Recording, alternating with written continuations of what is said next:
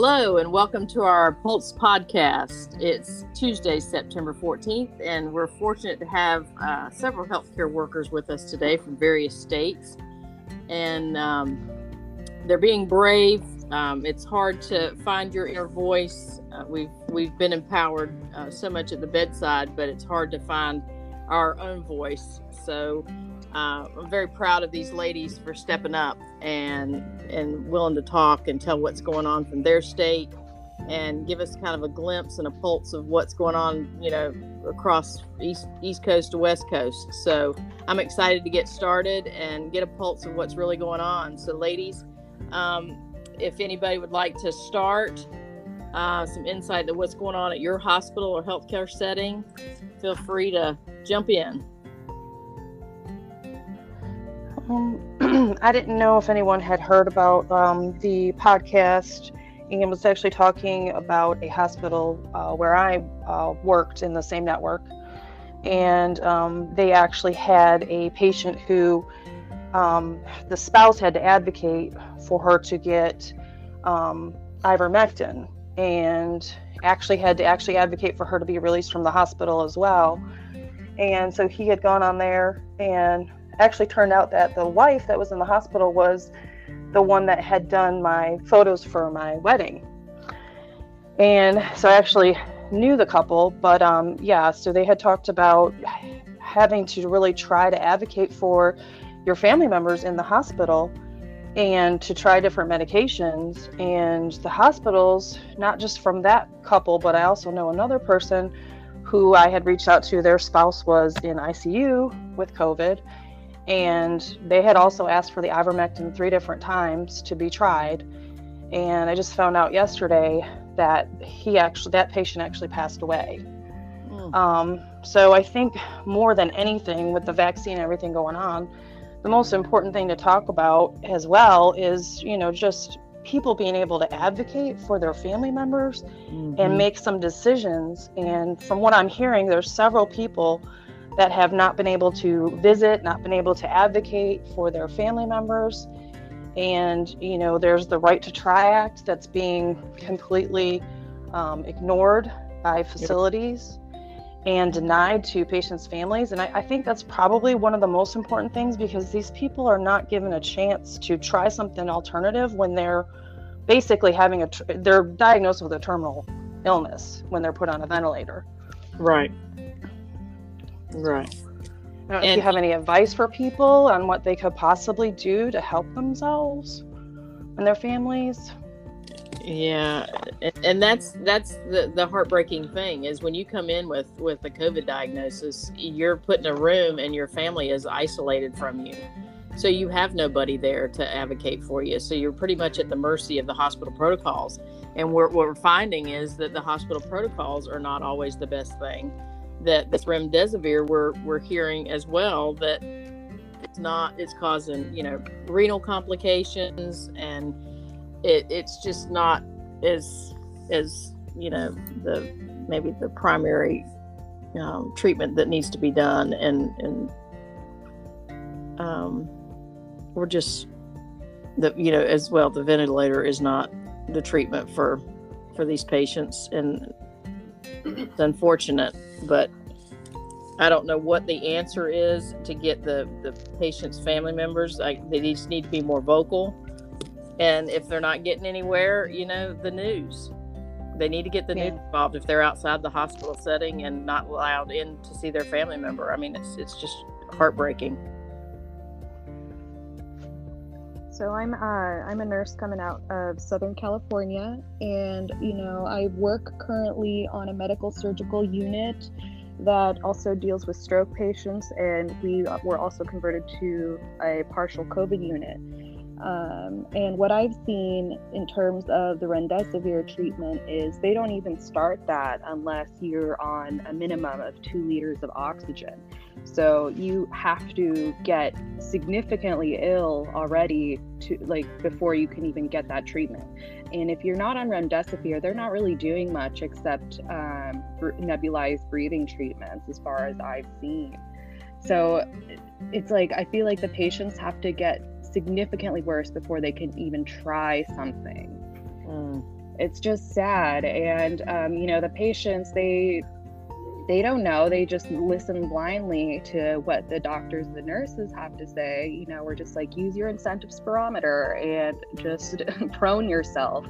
And that's about it. It's, it's sad. Um, you know, I'm on a, since I'm on a med surg floor, the patients that I've been dealing with that come in with COVID are not on the verge of dying, thankfully. You know, they are usually just like on low levels of oxygen. And, you know, what's interesting is, um, you know, we're testing everybody that comes into the hospital. We are doing COVID tests as soon as they come into the emergency room. And a lot of my patients that I've dealt with are there for other illnesses besides COVID. They just happen to be COVID positive. For example, like I have patients that come in for suicide attempts that happen to be COVID positive. So they just go to the COVID ward, or they come in for an abscess and they're COVID positive, but they're not having any COVID symptoms, but they just go to the COVID ward. Um, and so our numbers of COVID patients, of course, is going up. Mm-hmm. Um, and what I also noticed is a lot of the patients, like we don't, I don't know if, what it's like in other hospitals, but at the hospital system I'm working at, we hold on to our patients until they have somewhere safe to discharge. And uh, where I am in the county that I live in, there's only two skilled nursing facilities that are accepting COVID positive patients. So we are holding on to our patients sometimes for weeks at a time just because they have nowhere to go or they can't go home and self isolate. So we have some patients that are like, we had a homeless gentleman that was completely recovered from COVID, but he had to stay with us for an extra two weeks because the homeless shelter that he was living at wouldn't accept him without a negative COVID test. Oh my gosh. Mm. So it, I think that's kind of causing, you know, these numbers to increase. Is just we're just holding on to these patients for weeks. Right. And of course, there's going to be a bed shortage if we're just holding on to these patients. Yes, and also I've seen because I worked in the emergency room, and I've seen so many people being sent in by their, you know, primary care physicians or even urgent cares because they're not willing to take on any patient that they even suspect might have COVID like symptoms, which a lot of the patients who do have some symptoms in the beginning, they're not, they don't need to go to the emergency room. They're not in emergency, their saturation is completely normal. Um, they're dealing with symptoms or they want to be tested. Those sorts of things are all being, you know, navigated towards the emergency room and causing, you know, an overflow of patients that don't necessarily need to be there when COVID's been around for, I mean, it's over a year now Mm-hmm. You know, we've never, doctor's offices never pushed away flu patients during flu season, and they're not putting in any kind of special protocol in order to treat these patients. You know, obviously, you want to be safe and isolate the patient and not get other people sick, but you know, the emergency room is not necessarily the catch all, and it's become that even more so during the COVID than any time mm-hmm. before. Wow. Mm. Well, and here in North Carolina, a lot of the a lot of the um, the news is is advertising it that it's the you know epidemic of the unvaccinated, and the hospitals are full of unvaccinated sick people. Which we're finding out that if you come into the emergency room and you say that you've been vaccinated, you're not even tested. And we know that the vaccinated can also be spreaders. So, you know, that's going to falsely skew the numbers in and of itself if you're only un- testing the unvaccinated, then that's where your your you know your primary group is going to be. So it's. And I hadn't really heard why they're not testing the vaccinated. I have heard rumors, which is not substantiated, but that they're talking about that if you're vaccinated, you're going to come back positive, and I don't see how that can possibly be true. Yeah.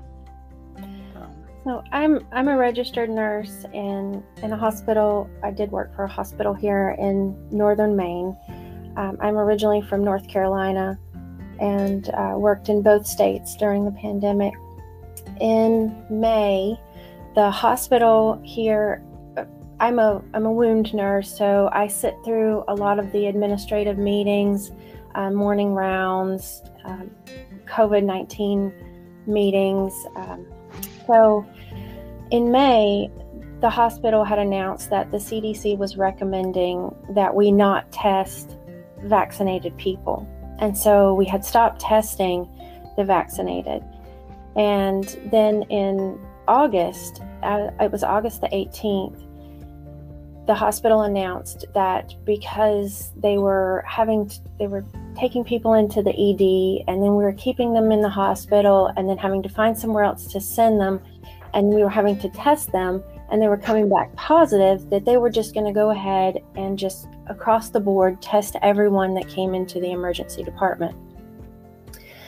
And that that was on a wednesday. Well that weekend the they had um, several people come into the ed um, they tested everyone. And then on monday morning when i got back to work everybody was i had patients asking me oh i've seen on the news that you guys have had an explosion of COVID patients. Is this true? And I, I said, I don't, I don't know anything about this. And um, so I went to morning meeting, and they said, so we had uh, after we started testing over the weekend, we did have eight patients come into the ED that tested positive, but we don't want you to worry because they all came in for uh, symptoms not related to COVID. So they they just happened to test positive. And um, so I thought, okay. And so I, I looked up the, the news article that my patients were referring to, and it said that my hospital had an explosion of COVID patients and was being overrun, and the nurses in the ED were threatening to walk out because they were so overwhelmed with with COVID patients. And so um, I I researched and I and I asked the administration. I said, "Do we have where are all these COVID patients?" Because we had one positive patient in the ICU and and that was it. And they said, "Well, you know, we we didn't we didn't keep them." And I'm like, "Well, why why why did we alert the media that we have had an explosion of COVID patients?" And um, when I spoke out about that on social media, I just said, I didn't even say what hospital I, I worked for or anything. I just said, you know, I, we, I'm concerned because the, the media is saying that we've had an explosion of COVID patients, but I just want everyone to know that the people that did come in and tested positive, none of them actually had COVID symptoms. And the very next day, when I went to work, I was fired and I was told that I was being taken off the schedule because I was refusing to get the vaccine, and I was taken off the schedule a month earlier than the deadline um, in Maine. Ugh. Oh my goodness. Oh, it's terrible. I'm really sorry to hear that. Mm. Mm. I mean, I, I'm I'm seeing that at the hospital here locally in Wilmington, and we, you know, someone actually leaked a meeting between a doctor and uh, administration, the president of uh, Novant, and um, one of the she used to be the chief medical staff for New Hanover uh, Regional Medical Center in Wilmington. Her name's uh, Mary Rudyk. She was um, quoted as saying that the hospital's messaging needs to be a little bit more scary for the public. And she then proposed to include patients she characterizes as post COVID in the hospital case count. And in response to that, the president of Novant, uh, currently, because they merged, so it's New Novant, New Hanover Regional Medical Center merged right now. Um, he said, "Who defines um, those people would be patients who were initially hospitalized with COVID but no longer positive for the virus are considered recovered. And so the doctor, she's proposing that we include those in the numbers to, I guess, scare the public into receiving the vaccine. And she, and I will quote what it was on the news. It's she was quoted as saying, "I think we have to be more blunt. We have to be more forceful. We have to say something coming out you know, if you don't get vaccinated, you know you're going to die. I mean, let's just really be really blunt to these people. End quote. Mm-hmm. And she was laughing, you know, which was yeah, yeah, yeah. Yeah, our hospital administrator, when he was talking about the mandates, said uh, we we need to make this as hard as possible on people who are refusing to get the vaccination. We're going to make their lives as hard as possible, and they have. Mm-hmm. Wow. It's sad. I think it's the patients that suffer when, uh, you know, these. I don't know about where you guys are, but in California, the governor mandated that all healthcare workers have to have the vaccine by September 30th or face, and they're not calling it being fired, they're uh, calling it voluntary resignation. So we're not able to collect unemployment. Um, but uh, my CEO at my hospital put out a statement saying that around this time last year, there was approximately 800 open positions. And this time, this year, there's over 1,300 positions that they're looking to fill. Oh my goodness. Um, and as a result, you know, uh, elective procedures are being delayed. And, you know, elective procedures, that can include like cardiac stenting, that can include like you know some serious procedures that you really don't want to delay like even if they're elective you don't want to put off for another week possibly right. you might like if you have afib you might throw a clot and die anytime you know mm-hmm. so it's sad and you know in california we have uh, staff staffing ratios by law. So um, if you're in a med- medical surgical unit, you're taking care of telemetry patients, you're supposed to have a maximum of four. If you are in a step down unit, you should have a maximum of three patients. If you're in an ICU, you know, two or one if they are vented or um, on ECMO, etc. But those ratios are, you know, being pushed to their limits. We're getting more and more patients just because we're losing more and more good nurses at the mm-hmm. bedside.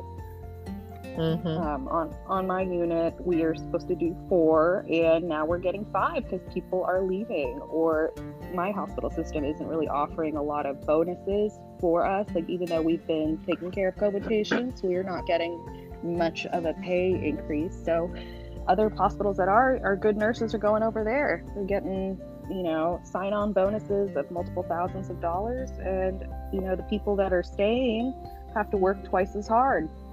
Right. It's sad.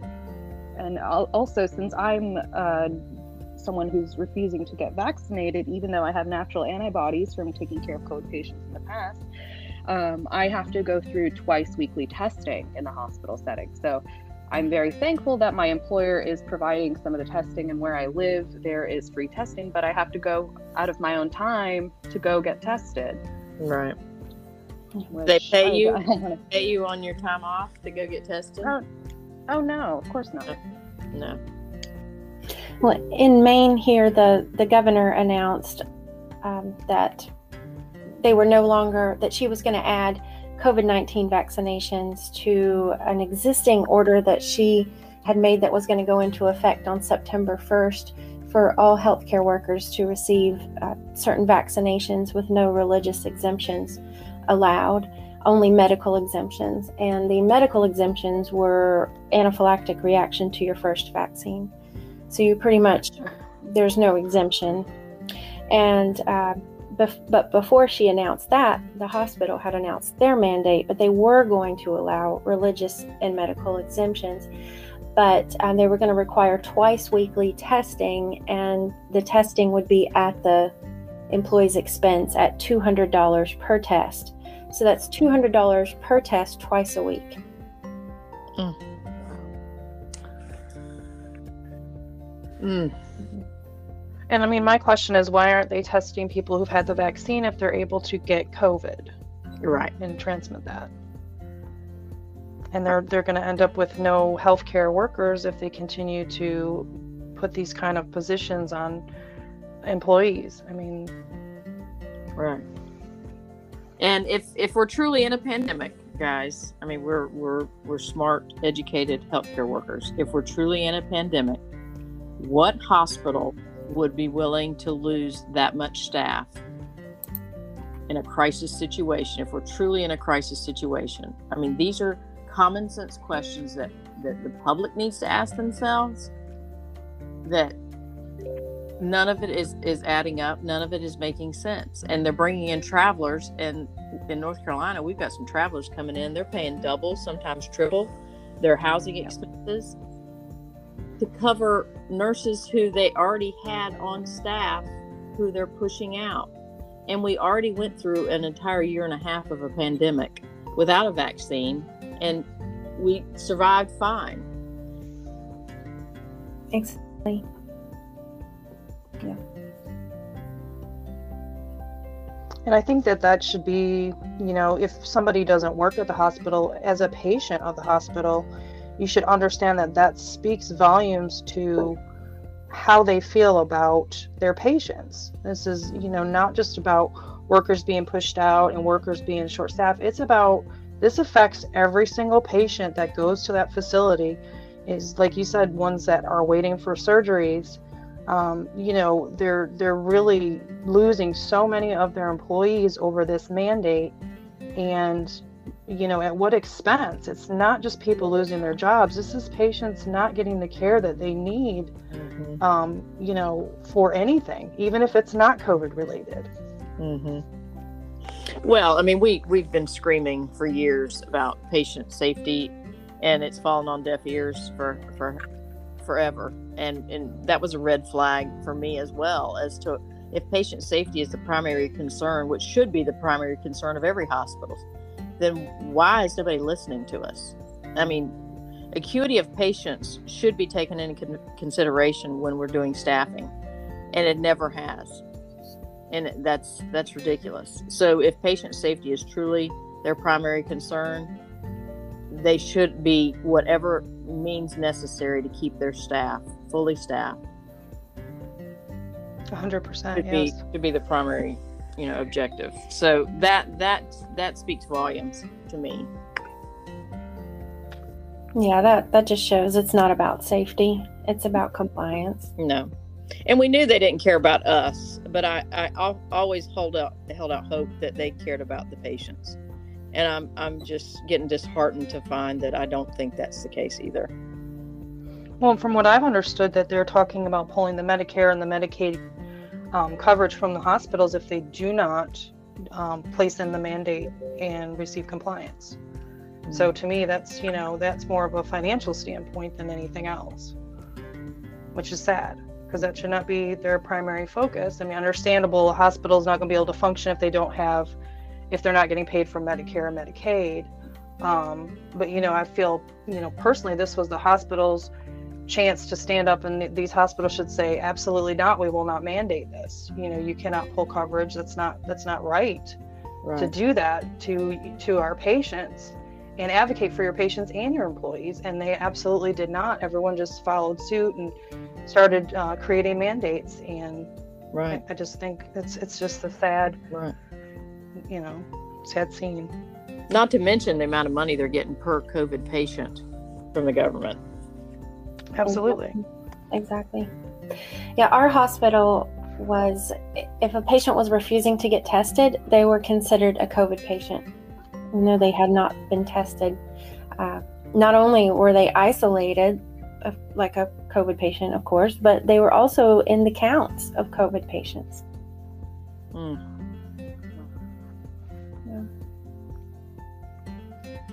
That's crazy. Are y'all seeing any vaccine related reactions? I know that probably not, you can't pinpoint that it's an actual reaction, but are you seeing anything out of the ordinary? Like we're seeing, uh, you know, a lot of postpartum hemorrhage that we haven't seen, a lot mm-hmm. more postpartum high blood pressure that we don't normally see. Yeah, I've I've seen a very peculiar. All of a sudden, several patients out of nowhere having uh, capillary leak syndrome um, because because I'm a wound nurse. I look at people's skin, and so um, I was very puzzled by by all all the the purple and red skin, and and I would ask the I would ask the providers, "Have you ever seen this before?" And I was told by every nurse and provider that I asked, "No." But no one, when I said, well, you know, what do you think cause it, is causing this? Uh, I was like, well, I, I don't know. And I, you know, I if I ever questioned anything like that, I was quickly shut down. Um, we buried a good friend in the end of July. She was perfectly healthy, and after her second dose, she got blood clots in her lungs, and then uh, her liver doubled in size, and and she died. And it from the time that she originally got sick, it was only about two and a half weeks until she passed away. And before that, she was perfectly healthy. I've seen uh, large swollen arms and the the arm that the patient got the injection in um, lymphedema in that arm um, i've seen a couple of those mm-hmm. Uh, my i have i have seven children and two of my daughters did did get the jab because their colleges told them that they had to. And uh, one of my daughters she's 18 she has not stopped bleeding uh, menstruating for four months now since then and she she didn't have any issues in that area before and um, then my 19 year old daughter who's in nursing school actually had a seizure during clinicals and when she went to the the ED when they sent her down to the emergency department and they did some blood work, they they said that her um, kidneys weren't working at full capacity, and I mean these these girls were perfectly healthy before. There was absolutely nothing wrong with them. Mm. And I don't feel like any hospitals are keeping track or making any kind of connections between this. No, mm. no. I, just just um, just a personal story. I made a, a, appointment for a mammogram, and when I was making my appointment, they asked me if I had the COVID vaccine, and I said, "Well, are you telling me that you're not going to see me if I haven't gotten it? Because no, I haven't gotten it." And they go, "No, no, no, no, no. We just we just want to know if you've gotten it because when we're scheduling your mammogram, we need to schedule two weeks before or two weeks after the shot." And I said, "Hmm, why?" and why is that? And they said, well, because we're seeing some abnormalities on mammograms. And she said we're seeing, you know, inflamed lymph nodes, that kind of stuff, which which is normal with a vaccine. But so I went for my appointment, and I was talking to the the technician, and I said, "Can I just ask you another question?" I said, you know, if you say that that's normal with the COVID, I mean, what, what are you seeing on your mammogram? She said, well, yeah, with the COVID vaccine, we're seeing, you know, inflammation and, and abnormal um, mammograms. And I said, so why, why didn't you see that? She said, but that's perfectly normal with the COVID vaccine. That's perfectly normal because that means the vaccine's actually working. And I said, okay, so, but why have you never asked me if I've had a flu shot before a mammogram? Well, there was dead silence, and she looked at me and she go, You know, that's a very good question. She says, I have no idea. She says, I have no idea why we don't ask about all vaccines now that you say that. And when things just don't add up, you're like, What? Why is nobody questioning any of this stuff? You know, they just, they're just taking their day to day operations as whatever is told, that's what they do. And, you know, hats off to all you brave girls who are actually questioning what's going on. I mean, hello, we haven't ever acted like this with the flu every year. We know the flu kills millions, and we've never shut down a hospital. We've never shut down the economy. So that was the first red flag. And now, granted, at the beginning of this, we didn't really know what we were dealing with with COVID. Everybody was kind of okay. Let's let's see what we're dealing with. I had people reach out to me and say, you know, you're in the healthcare setting. It was, is this really what you're seeing? I work on an elective surgery unit. We were closed for a month and a half. If, if they were truly being inundated with patients, they were not going to leave empty beds in a hospital. But yet they were still talking about we might have to set up a satellite hospital outside the hospital. I'm sitting there going, really? Mm-hmm.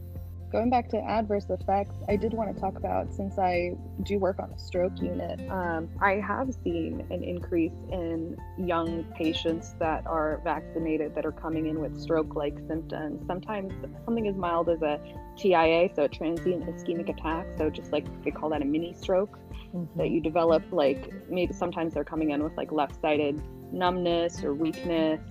Um, but the thing is, I can tell now what's interesting is in the electronic medical record right before like before we didn't have vaccine status uh, prominently displayed but now it's like their name their age their allergies and then covid-19 vaccine status is right there front and center to be advertised to you mm-hmm. uh, all providers so i think that's interesting that they're highlighting that as something that you need to know about um, even though we test everybody but then, yeah, so I'm seeing younger folks that are coming in with these issues. I had one gentleman that I cared for that he came in for a TIA, which was his second time he was having stroke like symptoms. First time he left against medical advice, but he was back. Uh, and he told me that after he got his vaccine, he was so confused. He developed one sided weakness. He couldn't get out of bed. He told me he couldn't even remember the password to his iPhone and that his wife had to take care of him.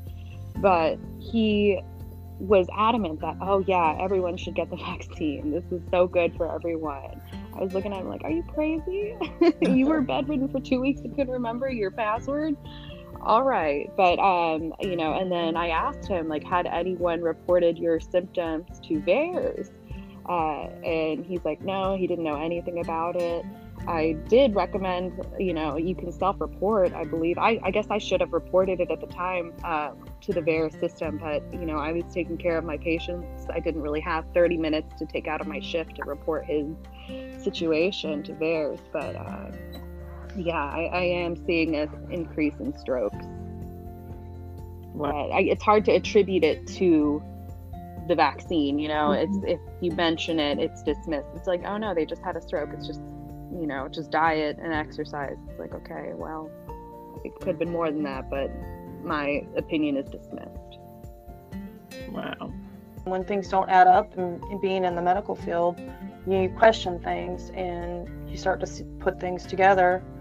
And, you know, they're just absolutely unheard of to see these people come in and have, you know, uh, blood clots and they're in their 20s and they're otherwise healthy to see these patients having these symptoms, uh, you know, across the board, and you're it just it doesn't happen. Working in the emergency room, you know, usually people are of a certain age when they have, you know, blood clots or they've had a surgery. Um, it's just this is unheard of for for us to see it. That is going to make us question everything. Yes. Um, and that's not something the public is being informed about. So they're not question. Some people are not questioning as much as others. Mm-hmm. Right. Well, and that's what I hope this podcast does to just just give, you know, some kind of insight as to what's going on inside that they can make informed decisions because it, it's a scary time for all of us right now. And it's even scarier when you you don't have that medical background to even know what to ask. You know, at least we have a little bit of knowledge and and and fortitude to say, stand up and say, no, this is not right. But, uh, you know, think about the general public.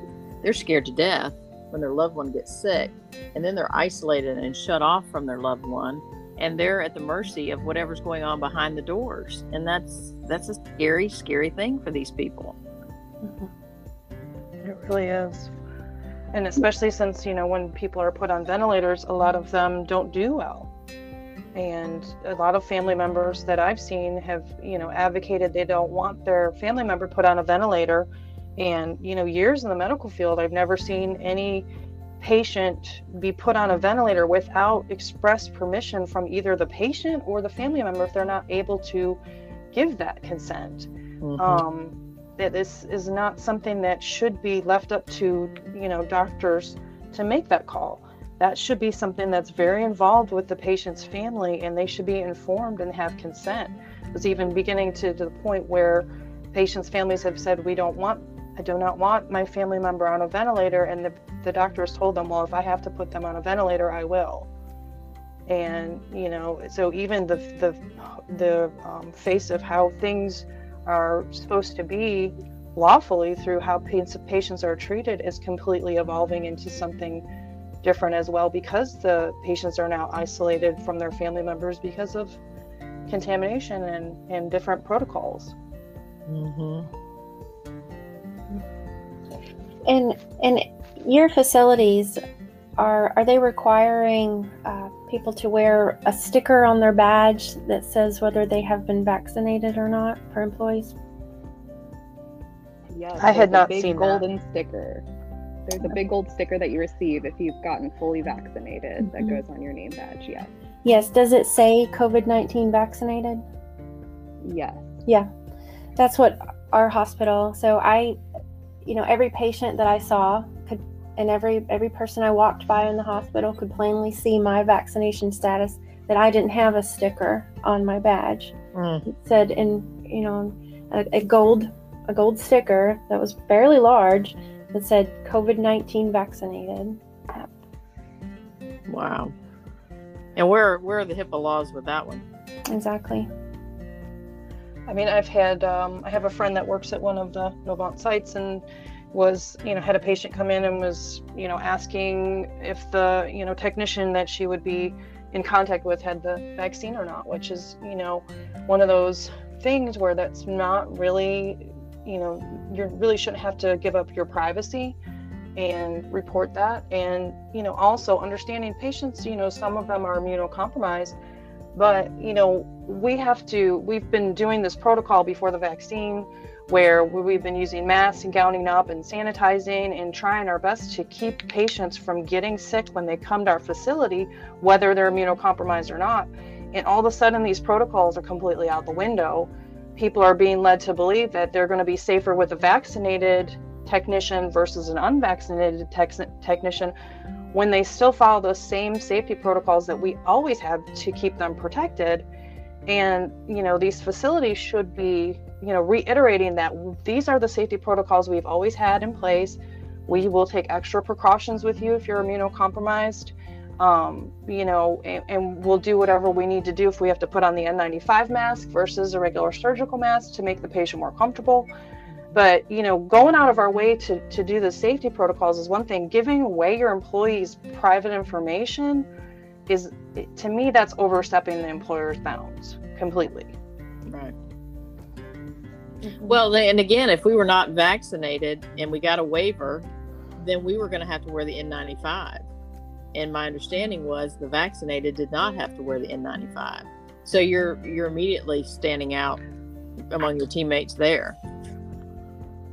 And for anybody that knows the N95, the public probably doesn't know, but the N95 mask, if you truly have a mask that is fitted to your face, these are fitted, we all have to be fit tested. If you can't smell Clorox, you can't smell vinegar, you can't smell anything through this mask if it truly works and you look at what the public is walking around outside to Walmart, to Target, to the hair, to the grocery stores, these masks are doing nothing, ex, you know, ex, except you know, as a as a reminder of that we're all being controlled. Kind of, I mean, it's and these kids in the schools that they're making them sit in their desk with their masks on, but yet you can go into a restaurant and sit at a table and take your mask off. Then why can't these kids take their mask off at their desk? It's just nothing is consistent. Exactly. Yep, and it's been that way for so long that I feel like the the public has, you know, they should have you know most people should have been questioning things back then. Mm-hmm. especially like you said when you can smell through a surgical mask i mean does that not tell you that particles are, are getting through that mask? Mm-hmm. it's not it's not 100% foolproof you know? Um, but again it's you know people want to get upset with someone else wearing one but if you're wearing one you should be protected. Right. And you know if you feel like you're being protected which you know obviously it's not going to cut out you know every single particle i mean there's a little bit of filtering there done but people aren't being told to you know, manage what you need to do in order for yourself to feel safe. Mhm. Um, because you know it's it's like it's the same thing with the vaccine and the president saying you know we should be afraid of people who are unvaccinated are causing you know other people to become sick and that is absolutely an untruth i mean there's science is, is proving that the vaccinated are getting the virus and they are able to transmit the virus. And that should tell people that you know if you want to get the vaccine to protect yourself then by all means you should do so. Um, other people it's it's not going to make a, a difference as far as if you know you feel protected that should be your protocol. Um, and, but we've been villainized people with the without the vaccine have been villainized and it's and it's completely untrue it's not scientific at all Right. I remember being told before COVID that surgical masks were only good for about 15 to 20 minutes because by the time that your breath that it's gotten moist by your breath, it has compromised the the protection of the mask. And so and then after COVID, it was well these masks are good forever. They're good until they break. Right. And in the pandemic, we didn't have enough masks to go around, so you were wearing a mask for 14 hours, 12 Mhm. 14 hours. Yeah. Mm. Yeah, I mean, we we ran out of PPE. We were given rain ponchos to wear um, that were from from the Dollar Tree, where they went and just bought every rain poncho that they could find from every Dollar Tree in town. Oh my gosh. Wow. Uh, when it when COVID actually first began, um, there was a coworker that I had, and before the masks even came out, uh, she was wearing a mask at work in the emergency room, and um, you know she was registering patients and going in patients' rooms, and um, they told her that she could not wear a mask because she was scaring the patients. So if if that was at first, and then all of a sudden it went to okay, you know, we're going to give you masks. And in the beginning, I didn't, you know, I asked personally for an N95 mask and was told I didn't need one. You don't need an N95 mask. You know, you you don't have to wear that. And certain people were given N95s, and certain people were were denied. And they also had the same N95 mask for some of the nurses had them for a year. They're using the same one for a year. And now all of a sudden, because we don't want the vaccine, we're going to have to wear an N95 mask. Yeah. It's just, it's, it's kind of interesting how it has evolved through Mhm. this whole COVID situation. Oh yeah.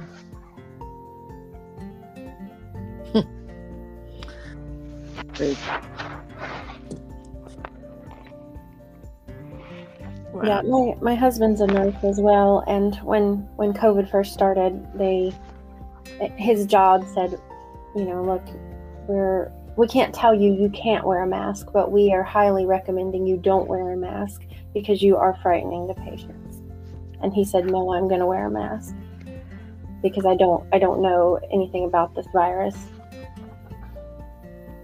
And, and I've never heard, you know, when I first heard that, you know, don't, you can't wear a mask. And I mean, worked in the medical field for 12 years. I've, I've worked on, I've walked on many floors.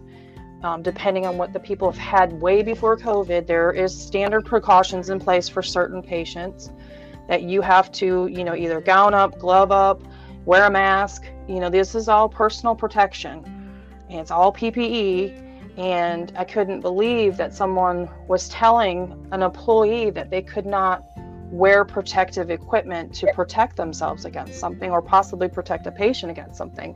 That was completely unheard of.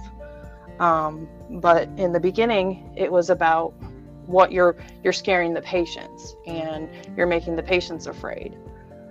So We've done a turnaround on that one, haven't we? yeah. Mm. Yeah, now it's they're not afraid enough. How can we make everyone more scared? Yeah.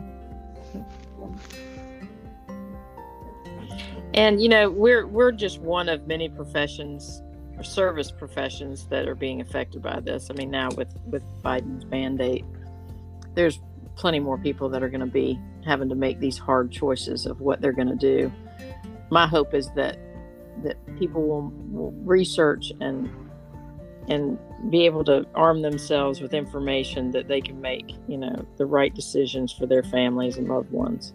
But it feels like a tough choice because now, you know, with uh, Biden making this announcement, you know, essentially you can't work it seems like if you're unless you're in a state where like governor has spoken out and said we're not going to enforce this you know i feel there was only um, at least i think at least 14 states um, governors came out to say something against it but the majority of the united states you're going to be faced with this decision you know do you give up your livelihood um, for you know your freedoms your rights but you know you also got to feed your family. Got to put food on the table. If you want to you know go get your education all the major universities are requiring this. It's, it's really sad mm-hmm. this is the choice that we've been given. For a virus that has over a 99% survival rate. Right. That's never been isolated and I even think, you know, it's not necessarily um, that people like, you know, uh, our group right here, even just talking about it, and the majority of, you know, healthcare workers were not against other people's choices to take the vaccine. You know, that's that's their choice. And when it first came out, I didn't hear any of the nurses that I work with who were not vaccinated. I had no idea who was vaccinated, who was not. I never heard anyone speaking out saying they sh- they shouldn't be getting the vaccine or anything of that sort um, they had already made the decision for themselves that they personally did not want the vaccine, but they never put that on their patients. They never put that on their coworkers. They never tried to influence or make choices for anyone else because they respected people's choice to make that decision for their own selves, for their own health history regarding whatever kind of issues they may have had, and, you know, for them to want to get the vaccine. And now it's just completely, since they've mandated it, flipped it to the point where people who are vaccinated are allowed to, you know, some of them feel they're allowed to tell other people what their choice should be. And, you know, what it really comes down to is no one should ever have tell you what you should be able to put into your own body and what kind of, you know, medications or anything that you should have to take. That should be each person's individual choice and there should be no negative consequences for that or negative treatment. Exactly.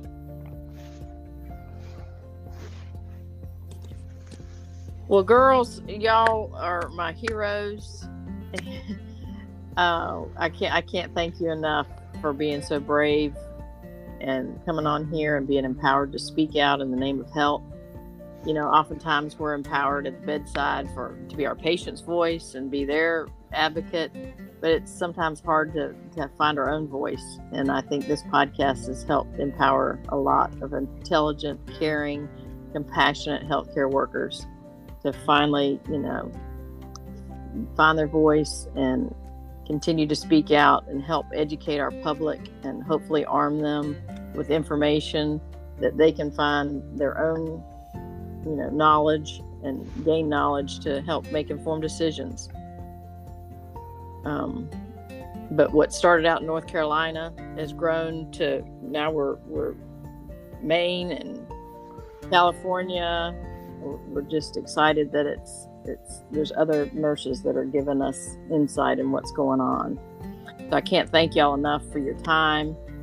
Um, we appreciate the public for tuning in, and we hope some of this information will help guide you in your decisions. And please like and share and subscribe to our channel and uh, continue to spread valuable information to others and potentially help save lives.